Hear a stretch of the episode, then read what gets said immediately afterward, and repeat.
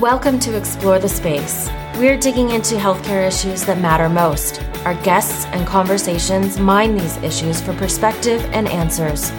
There is a gulf between healthcare and our communities. This is the place to talk about it. Now, here's your host, Dr. Mark Shapiro. Welcome back to Explore the Space and welcome to episode number 153. There is a lot going on at Explore the Space podcast, and I'm very excited to remind everybody that tickets to the first live show for Explore the Space are available. It's a collaboration between myself and Emily Silverman and the Nocturnists podcast. It's on October 18th in San Francisco at the Gray Area Theater.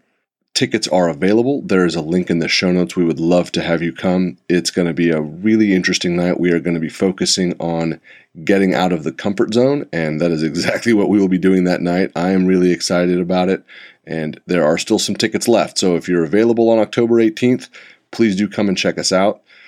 You can always email me anytime, mark at Explore the Space Show. You can find me on social media. I'm very active on Twitter at ETS Show, and you can also find me on Instagram at Explore the Space Show.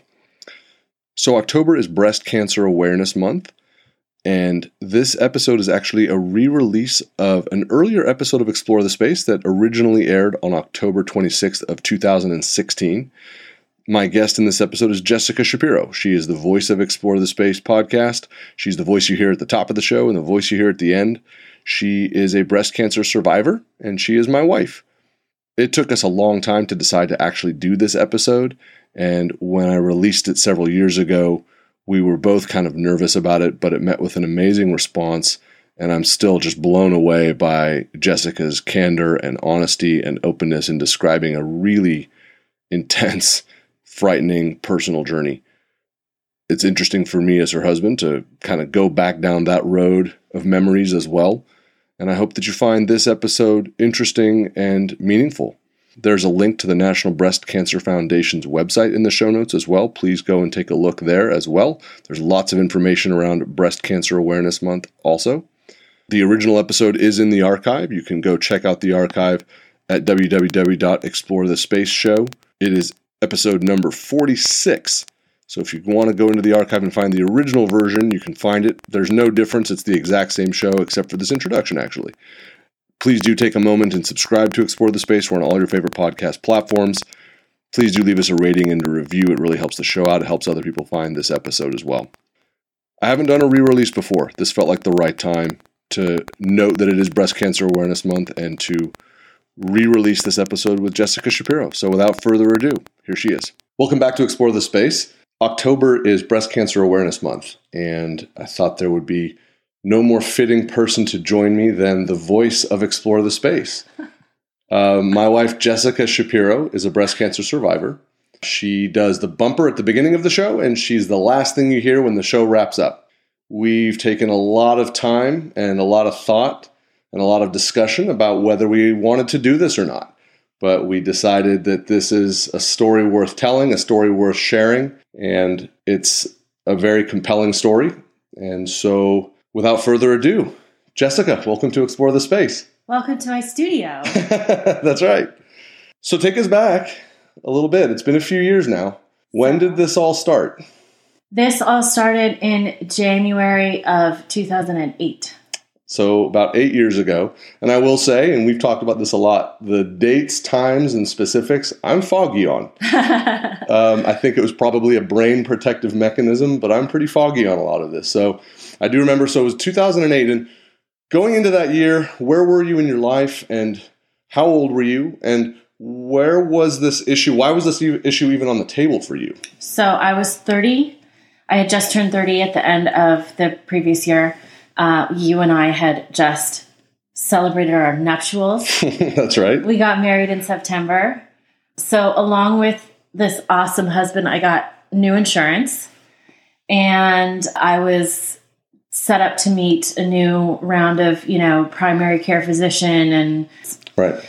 The reason that anything regarding breast cancer screening, which is what I think you're talking about, was on my radar was because my mother was diagnosed with breast cancer when I was about 11 or 12. So she was uh, late 30s, early 40s, I believe, premenopausal cancer. And at the time, this was in like 90, 1990 or 91. Yeah, so she was 41. So the oncologist spoke with her, you know, she's has concerns. I have a daughter. What should she think about going forward? And I don't know how it came about, but they came up with the number that I should do self exams, obviously, uh, all the time. You know, once a month, same time of the month. That's important, girls. And then that I should get a mammogram at 30. And um, the conversation I recall was, you know, not get them forever starting at 30, but get one at 30 to see where you're at and then go from there and, you know, keep an eye and be careful. So, so you turned 30 and we got you connected with a new primary care provider and we knew going into this, we knew pretty early, I mean, it was something that came up when we were dating and that this would be something yeah. that would need to just be on our radar. Yeah, so it was something that I had been thinking about since I was about 12. Right, right. So when you met with your your new doc, it was a it was a tricky interaction. I remember I was at work and we were both waiting to see how that was going to go, and uh, you called me uh, to talk about the next step because you it was suggested that at the age of 30 you didn't need to get your first screening test right it felt odd because i feel like in general i communicate well i feel like in general i interact with medicine well. You know, sometimes I read your magazines, I get it, and the lingo, and I, it's not a challenge for me to have a normal interaction with a physician. Like it really can be for a lot of people. But her opinion was that I should not have a mammogram, that I was far too young, and that it would expose me to an, an, an unnecessary and possibly harmful amount of radiation over time starting now would, would be dangerous for that reason. And I wasn't able to convince her that my goal was not to now have all the mammograms. It was to have one and see what that showed and then talk about that further. So it was difficult not being able to convey that that goal that I felt was reasonable for me. So this is an interesting subject because we obviously had other avenues that we could take because I knew other people and we were able to pursue those. But for someone who is sort of stuck and needs to be able to advocate for themselves, talk a little bit about the importance of being able to be your own best advocate. What does that look like? What does that sound like? Well, that's the part that kind of roused me up the most, honestly, about everything that happened to me is that, of course, it's counterfactual thinking, right? So you think about, oh if if such and such hadn't worked out where would i be? What would have happened to me if the actual truth that happened hadn't happened? If we had gone down a different hypothetical road right? That i sort of feel like the reason that i was able to get the care i needed was because i was married to you. That's not fair. It's not. Uh, it kind of roused me up that i only got what i needed because i was so lucky in how I was positioned in life with you, with your connections, with our relationship dynamic, and also with sort of, you know, my feistiness and pushiness. And you have to have that. It's not an easy situation to be in for, I think, any layperson with a doctor when they say, no, you don't need this. It's not an easy thing to push through with when they say, no, you don't need this thing that you've heard will be uncomfortable and scary and generally not fun. Um, I think a lot of people's first reaction would be awesome. Yay, I avoided that test. but I think it's important to know your own history, your own family's history, your own goals, and, you know, what you're actually trying to get out of that. Um, I think that's what made me comfortable in in pushing more. Even if it, even if it hadn't been easy to push more which it was because of us that's what made me want to push more. Mm-hmm. you ended up getting the test you needed to start off with which was a mammogram. And i remember the dynamic was such an interesting one. One of the things that healthcare does and it's not intentional but it does have a tendency to inadvertently and without any sort of malice separate people. So when you were getting your study done i was in the waiting room I think both of us were nervous going into it, but didn't know exactly what to expect. When you heard the technician say that they needed to take more pictures and they were going to go get me, Mhm. what was that moment like? Awful. That was awful. Yeah. Really bad. I, I I think I stayed pretty calm in that moment, but I was, you know, it's not good. Right. That's not a good thing that you want to hear. Um, I was hoping, okay, maybe I have really dense breasts and the machine's acting up today, or you kind of, you know, you can kind of lead yourself down the garden path only so much. But you're right that I think that's a really good point about how medicine separates you is it, whether you're just meeting your doctor for your annual or you're hospitalized with a traumatic surgery, you're not there with your support network. You're on your own. Yeah. Um, and you're vulnerable. It's Yeah. it's um it's unsettling. Yeah. It's a difficult spot. And I remember when uh, the technician, and she was really sweet. She was great. She and she just said, Dr. Shapiro, we're going to take some more pictures, but we would like you to come on back. And I just knew. I was like, oh boy, this is, Yeah. it's not a normal study, and let's tool up. The first time she said she was going to take more pictures, that was when I was kind of uh, giving myself a, a few little happy delusions. And then she subsequently wanted to take more, and I'm going to go get your husband. And I said, oh, okay. Yeah. Big day here. Big day. That's We're not just having a Tuesday, we're having a big day. Was it a Tuesday? I don't know. Okay. I remember the the drive home. We were together, thankfully. Yes. um, and we were not in a place where we had a good understanding of what we had seen. Um, and you know, we tried to connect with uh, you know the the doc who would be your oncologist going forward, who would kind of supervise this first batch of testing. As someone who's just heard that diagnosis, what does it feel like? I think I was totally outside of my body, just hovering. I, you know, your thoughts are going a million miles an hour. You're trying to stay calm. You're trying to still, I hadn't been given a diagnosis. So Right. you're not trying to live a life of a person with cancer. You're trying for every last second you have to still not have cancer, to still not be a person with cancer but um, it takes an enormous amount of force to convince yourself that you're not there yet. Um, so it's a lot of energy. And uh, I remember your mother was in town. We were going to go to Cirque du Soleil. I mean, we were Both my parents were in town. I remember. yes, I we were trying to be normal Right. and ex- like it was hard. expending Yeah. an enormous amount of energy to get there and it, it's uh, you can't really be present as much as you as, as you want uh, when you're when you're sort of living two different lives at the same time the whole point of this podcast is to look at that interface where healthcare and those involved in healthcare and people who are interested or have to access or thrust, have, it, have it thrust upon them, how that interface looks. This is such a difficult subject. It's so hard to talk about. If you have a few things, what are the tools for someone who is going to be delivering bad news, who is going to be having that discussion, whether they're the mammogram technician, the physician, the counselor, whomever it is, like you say, you're just you're holding on for anything else. You're trying to stay positive.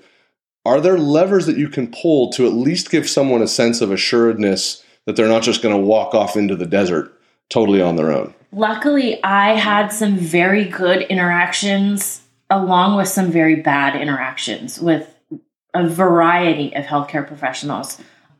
Some of my doctors were amazing and some were a little bit more distant and some of the techs you know it was a really wide spectrum. So i think i can answer that question. Um, sit down with your patient. Make sure your patient has a place to sit. Yeah, that was one yeah. really hardly hard you know lesson that we had to learn the hard way i guess so sit down make sure your patient can sit down be at the same level take your time don't act like this is a regular day because it's not for the person you're talking to it might be for you but it's really not for the person you're you're talking to. No, it's not. I also had some really kind, like, you, you know, I, I don't think you have to fully emotionally engage, which is difficult for a lot of people, especially when they're in a profession where that can be extremely taxing.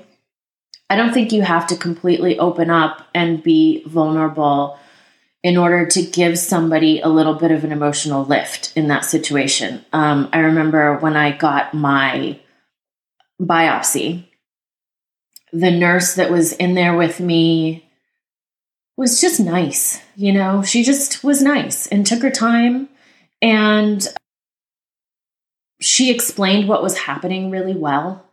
And then right at the end, she just kind of put her hand on my, uh, you know, gave me a little pat or something and said, You can do this.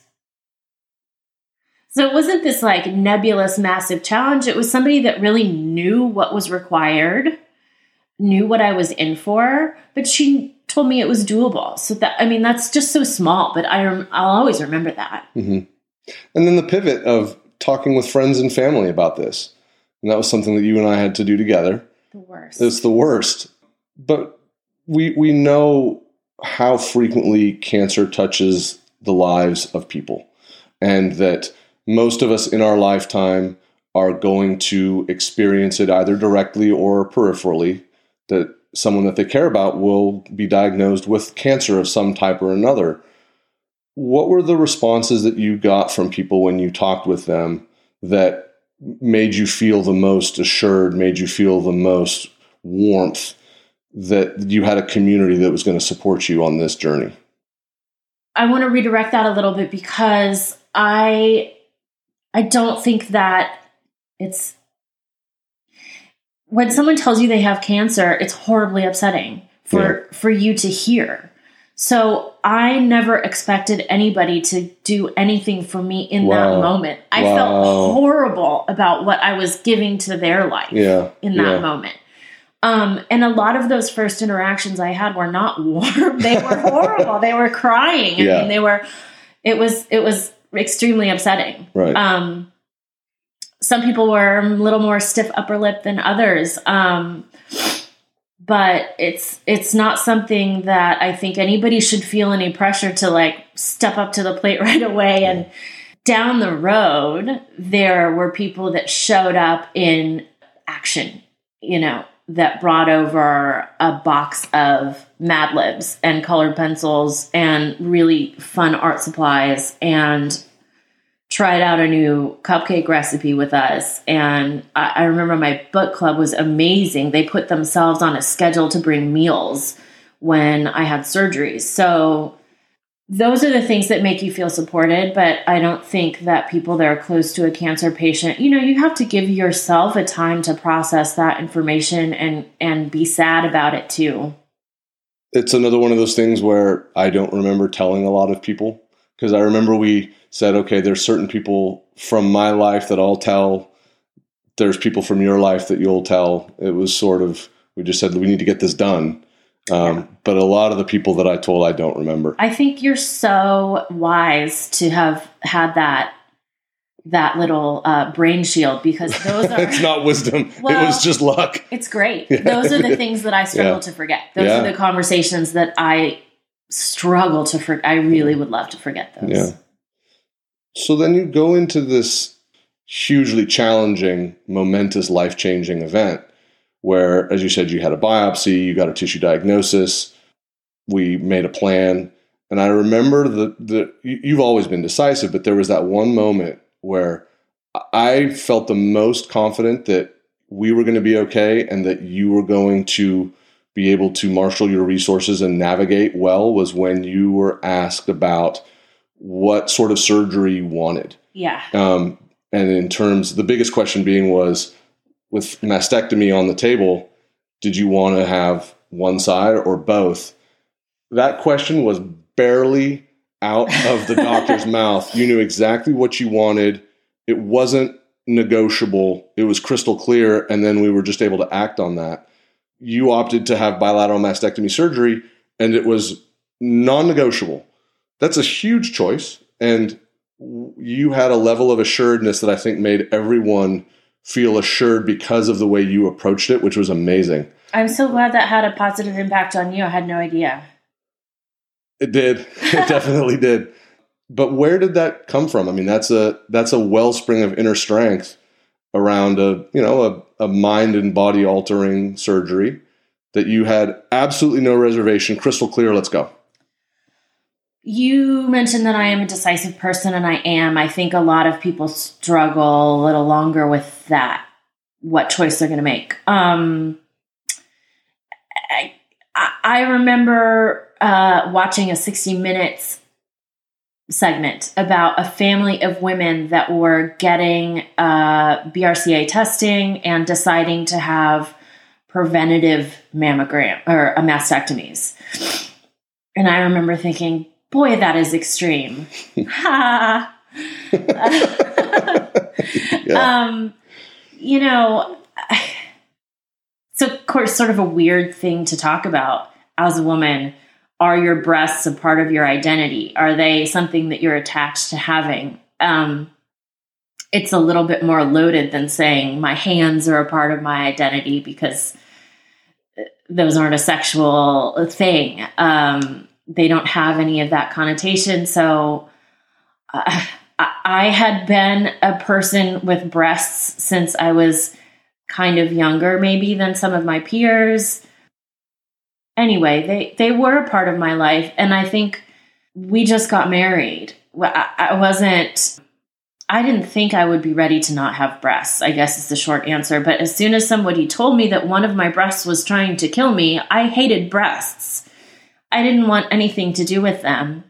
Uh, you know, it, it's like if you find out your house is full of asbestos, you know, let's move. Uh, so that's, I yeah. guess, where that came from. Yeah the the journey from the biopsy to surgery to radiation and reconstruction was a long one. What were those what were those different challenges like, the different rhythms, the different moments, different decisions? Sometimes I feel like that happened really fast because um, unlike you I do remember dates. So I had my doctor's appointment that didn't go well with the new primary on the 20th of January. I was diagnosed officially on the 8th of February. That was pretty fast. So, in between all of that, I had had uh, the mammogram, an MRI, a biopsy, and then a diagnosis. That part was quick. And then I had surgery at the end of February. That first part was quick, which felt so good. It just felt good to be doing something immediately um, I couldn't wait to, you know, to excise that little beast. I also chose to have a reconstructive surgery, and that was more difficult because there was a lot of pain in between those two surgeries, in between the end of February and the middle of October. That was a rough, long stretch where, you know, they moved my muscles. And then i had tissue expanders that were slowly moving my my soft tissue but also my ribs which are pretty sensitive little structures. That was rough that was a long rough bit it's funny that you mentioned earlier on the mad libs because i remember the mad libs as something that you and i obviously spent a lot of time together not doing much, just obviously wanted to be in close proximity and wanted to try to have fun. And the Mad Libs were sort of a mixed blessing because sometimes they would fill a lot of time, but then we would do one that was really, really funny. And you'd say, No, I can't. It hurts too much to laugh. I got to stop. We got to do something different. You know, laughter was not the best medicine right, at, right. at, all of t- right. at, at, all of those times. Right. Eventually, fantastic medicine. Right. So you did there was one moment though that I do want to talk about a little bit where one of your doctors you guys had one of those moments where I think every doctor, nurse, healthcare provider hopes that they can have with their patient. Where again, it's that moment where you're separated from one another. It was when you went to have your first surgery, and we said goodbye at the doors to the OR. And you walked back there on your own. And again, I just remember you being poised and calm as I disintegrated. But your surgeon, when you guys were in the room together, sat down with you and put his arm around you. Tell that story because when that sort of thing happens, it's just that that's it's why we want to do this job to have moments like that for people when they really just need another human being to reach out and be warm. Well, I hadn't had any kind of surgery before. I had never been under general anesthesia. I knew that um, I was going to wake up in a blinding amount of pain, and I, I was definitely not unscared. I, I may have looked stoic, but that's just sort of what I do, I think, sometimes. Um, I was nervous. And when we got into the room, uh, the anesthesia machine was not working which is not what you want to hear when you're afraid of being put under. Luckily, there was another one right around the corner. They went to go fetch it, caused a little delay. And my surgeon, who was a guy that I had a good feeling about from the second I met him, like a lot of surgeons, operates while listening to some music. He had turned on uh, the local classic rock station, which worked just fine for me. I don't know if a lot of patients get to hear about what what the music actually is that's playing while they're under, but I did. Um, and he, as you say, sat down next to me. He got right on my level, which is not where he is when he's performing his operation, right? He so he lowered his stool. He sat down next to me, kind of put his hand on my leg and uh, told me what was going on with the anesthesia machine. And he asked if the music choice was all right, which was adorable. um, of course, it was fine. And then after, it, it wasn't that long of a delay, but uh, he just told me I was going to be fine and that I was going to do great. And afterwards, we found out that he was just, you know, praying to every possible deity that Stairway to Heaven wouldn't come on. right. I remember. It was uh heavily rotated. It's funny because the the commitment to the classic rock too, as we've become over the years, we've all become close friends. And classic rock is a big part of his life. So it turns out that was probably the right music to have playing to have him in a mindset where oh, he can. Was, it was his jam. Yeah, you know, yeah. he was that was his power music. He was going to rock out, and he did. He did. It, it's a long stretch from that point to where you had to be on a roller coaster wondering what was going to happen, what the next steps were going to be. Were there highlights? Were there lowlights? To sort of set the context, when you had finished all of your treatment and you had reconstructive surgery, we were told that at about a year out, give or take, you would have a follow up MRI to look to see if there was anything that was abnormal, and that's how we follow things. In that long interval of time, what was that? What does that roller coaster feel like? Because that is that's what it is. It's a roller coaster. They were um, absolutely highlights and lowlights. Um, what while I was waiting for my second surgery, I really struggled with how I looked to other people.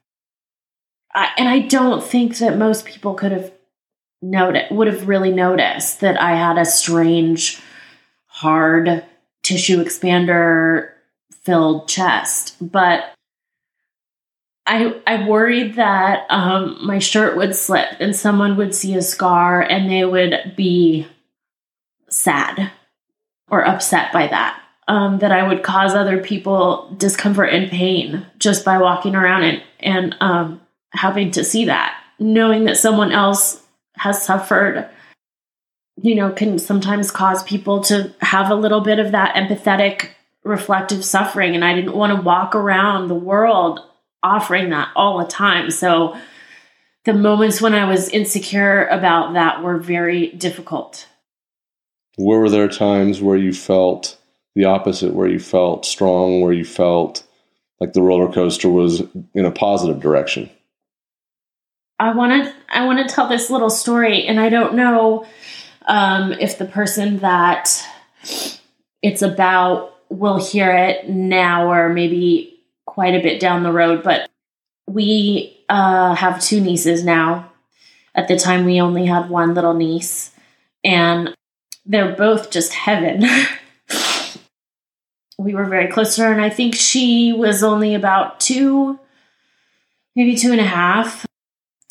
And I remember the first time we came up to visit uh, them while I was in between surgeries, and I was really worried about that issue. And I thought I would scare her. I thought she would notice me looking different and wonder why, and then wonder if it hurt, and then just that whole thing. You know, your mind kind of runs away. And I remember being um, picked up at the airport by you know, family group. She was there. She was in her car seat. And I leaned over and to see her, and she just looked at me and said, Can you pick me up? and I thought, okay, that's all she cares about. That was phenomenal for my self image and for my feelings about what I was offering to the people around me. Um, that honestly changed everything. So as time goes by, you had that first MRI study. We had a 48 hour waiting period waiting for the results that was a tough 48 hours, um, but it was normal. Yeah. And then time continues to go by. You and I, I remember, talked a lot about how it feels like people do in their own way, in their own time. They they head back into their own life. You know, they're incredibly supportive and helpful. They remain available, but there is you, you feel that voltage drop. You feel that things are moving. The winds aren't blowing quite as hard. Did you ever feel like you either get to or have to start thinking about what a life going forward is going to look like, where there isn't this constant roller coaster? that was actually harder for me than being on the roller coaster because when I was um, being, when I was either having the surgery or later I had radiation, I felt like I was in the on the front line of murdering some cancer, which just feels good to be involved in a counterattack of that sort. When all of that is over and they tell you you're fine, go home. What? right. Uh, that feels weird, uncomfortable. It feels weird to stop fighting something that tried to kill you. Um, I didn't celebrate a funeral for cancer. I didn't bury it. I didn't see its body. I have no, per- you know, it, it was just a very nebulous place to be. So that's really when I actually needed the most help uh, to try and calm down and and go about, as you say, a normal life. Weird things took me a long time to get back into, like cooking. I don't know why. I had no appetite for a really long time between with with surgery, and cooking just felt weird. I love to cook, you know this, so that took a while. I had an amazing massage therapist who helped me kind of feel okay about what my body was doing and understand how it was recovering well, far better than I thought it was. Um, and that led to other things that I was able to do with my body that felt normalizing, like ride a horse. Is there a connection that you have when you meet other people who've had cancer, or is there a distance that there is for someone who's had cancer when they're when they encounter someone who does who never has and they find out? What do those spaces look like? I'm not sure that I am a great responder to that because I I didn't go to a support group maybe you've gleaned I'm a little extra empathetic. I I I didn't want to be in the same way that I was worrying about me giving pain to other people. I was worried about receiving extra pain while I was trying to just keep my head down, stay positive, which is what they tell you, and all of that. So you know, I have had some good random interactions with young women that had that are also cancer survivors. One quite a long time ago that I remember was on her journey to becoming a parent through a surrogate.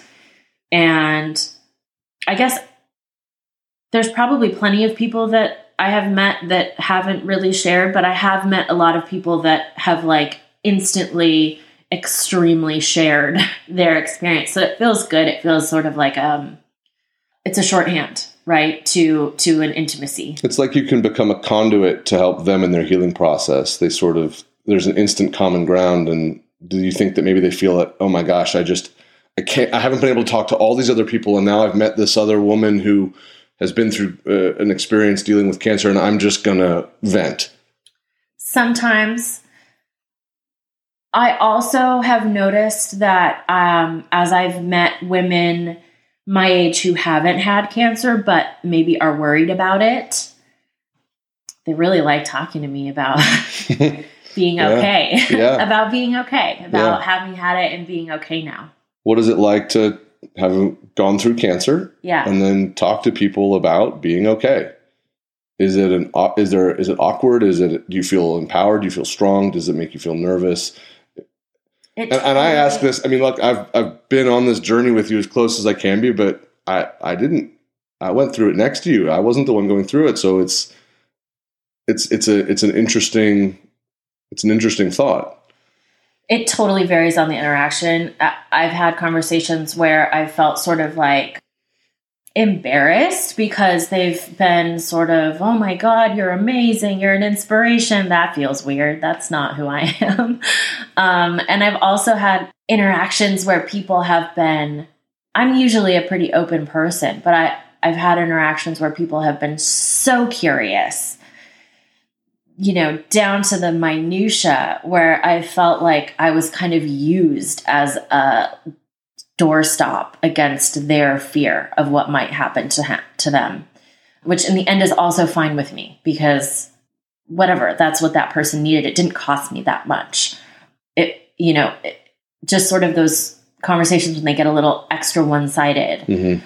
Is it ever that cur- kind of awkward. Is it ever that sort of curiosity where it's someone just asking questions because you've been through something that's way out on the sharp edge of the human experience?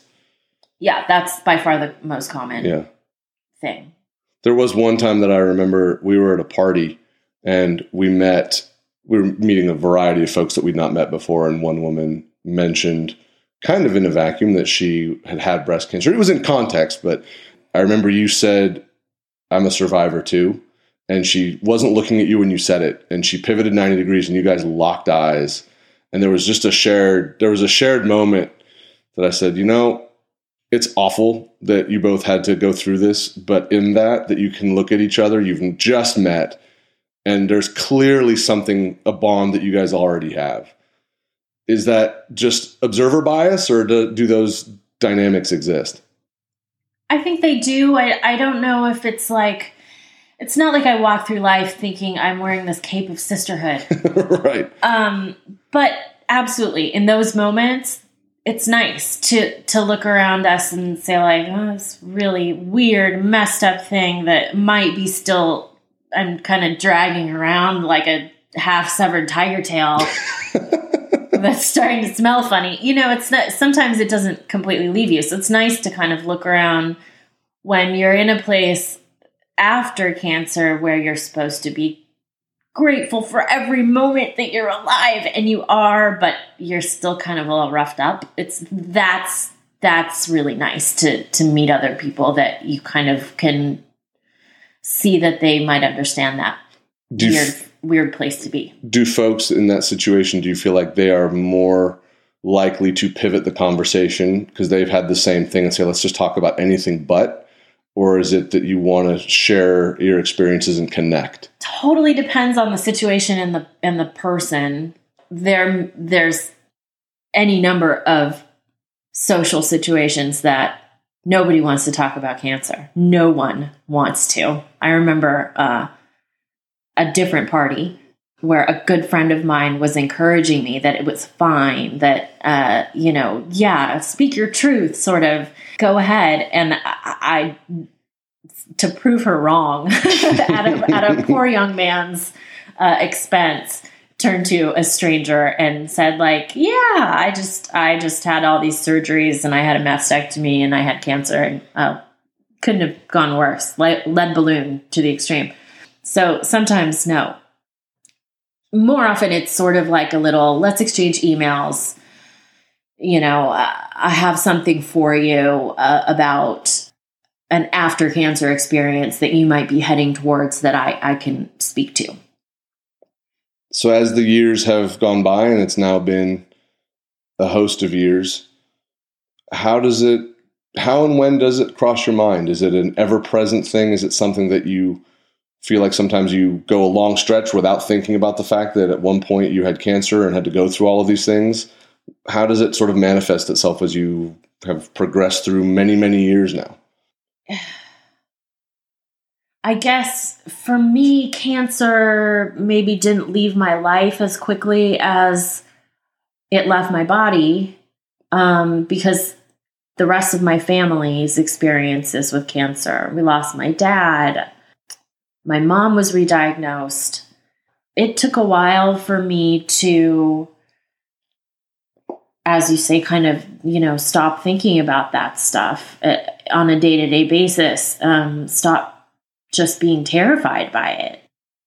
Now it's really MRI time that the only it's really the only time that I that I really worry. Or even though I I have had a mastectomy and I have had reconstructive surgery and, and now I have implants, I still do kind of self exam just to make sure that everything still always feels normal. And so, yeah, I think about it when that happens. Sometimes I hate October because there's pink everywhere, and sometimes I don't want to think about it, which, you know, maybe is not a great attitude to have, but sometimes I feel like I've thought about it enough.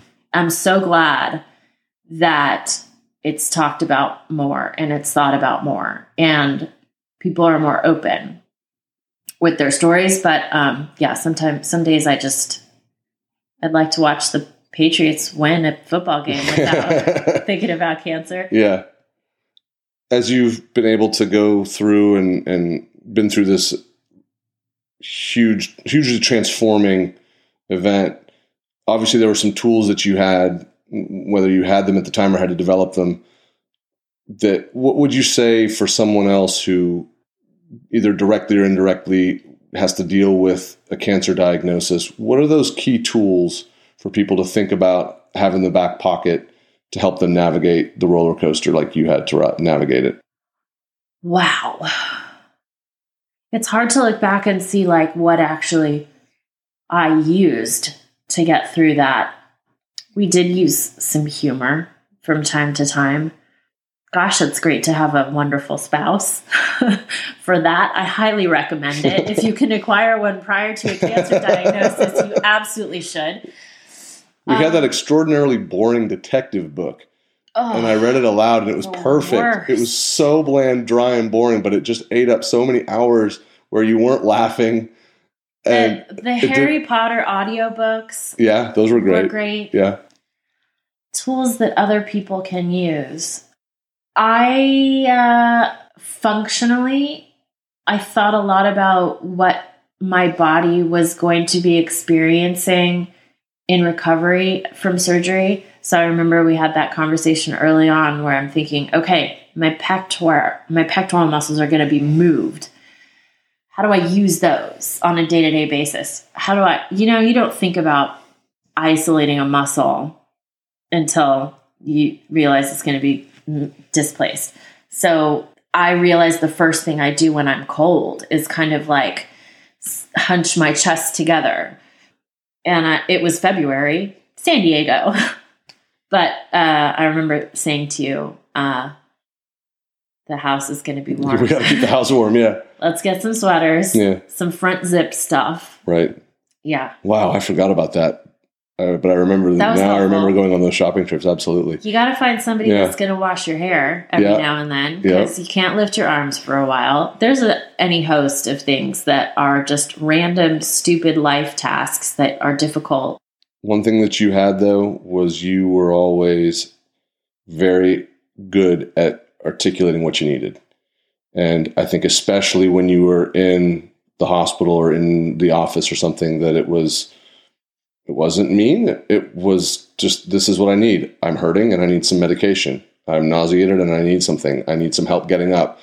There was never everyone that was around you knew what was up and could immediately respond to it which is good because you're there, you want to help, and it can be difficult to ask. You were always very good at saying, This is what I need now. This is what I think I'm going to need in a day. This is what I'm going to need in a week.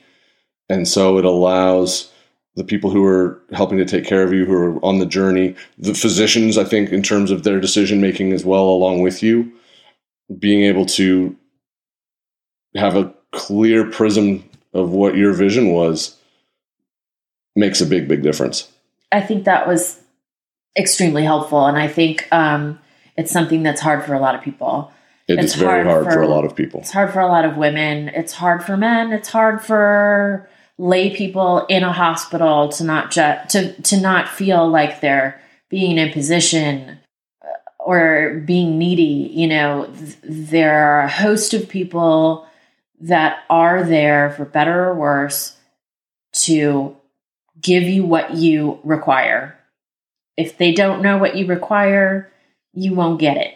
So yeah, you you have to be a little blunt sometimes. I think I probably tried not to be rude, but if it was a question of me being like slightly throwing a non sequitur into a super fun lunch party and saying, Everybody, I'm exhausted and I need my pain medication and you got to go. if it was a question of, of managing a need versus being slightly less polite than usual, I had to make that choice. It was important to make that choice. And I think my friends and family were happy when I did. You know, nobody wanted to have heard the next day, oh gosh, we totally overdid it and just can't get out of bed. And So, how far do you let yourself look? ahead, Yeah. ooh, And I've never asked you that question before. I think it varies from day to day. Yeah. Gosh, I, I think maybe that's one of the ways that this has changed me a lot in that I don't really look that far ahead. And and that can be a completely good thing, right? We're told to stay in the moment and enjoy it. I definitely do that more. And so yeah, I really don't. I like to wonder about the future, but I don't picture it so much or or really invest myself in a vision of the future which is silly. I'm fine. I'm good. I'm healthy. But i do have a sense of the unexpected in life. And when we were married 5 months prior to my cancer diagnosis i was not thinking in 5 months i'm going to get surgery for cancer. So yeah i i i keep it small i keep it a little small Well, I'm glad that I get to keep it small with you. it's We- a pleasure. We do have a lot of fun together. yeah. Thank you. This is a, a tough story to tell, but it's an important story for everyone to be able to participate in and learn from. So I'm really, really grateful that you came on to talk about this with me. Thank you. Thanks for um thanks for having the conversation. It's not easy. Let's go inside and hang out with the family. Let's do it. Love you. Love you. Thank you for listening to Explore the Space. Visit us on our website, explorethespaceshow.com, and please subscribe to our podcast on iTunes. Follow us on Twitter at ETS Show, and you can email Dr. Shapiro by writing to mark at explorethespaceshow.com.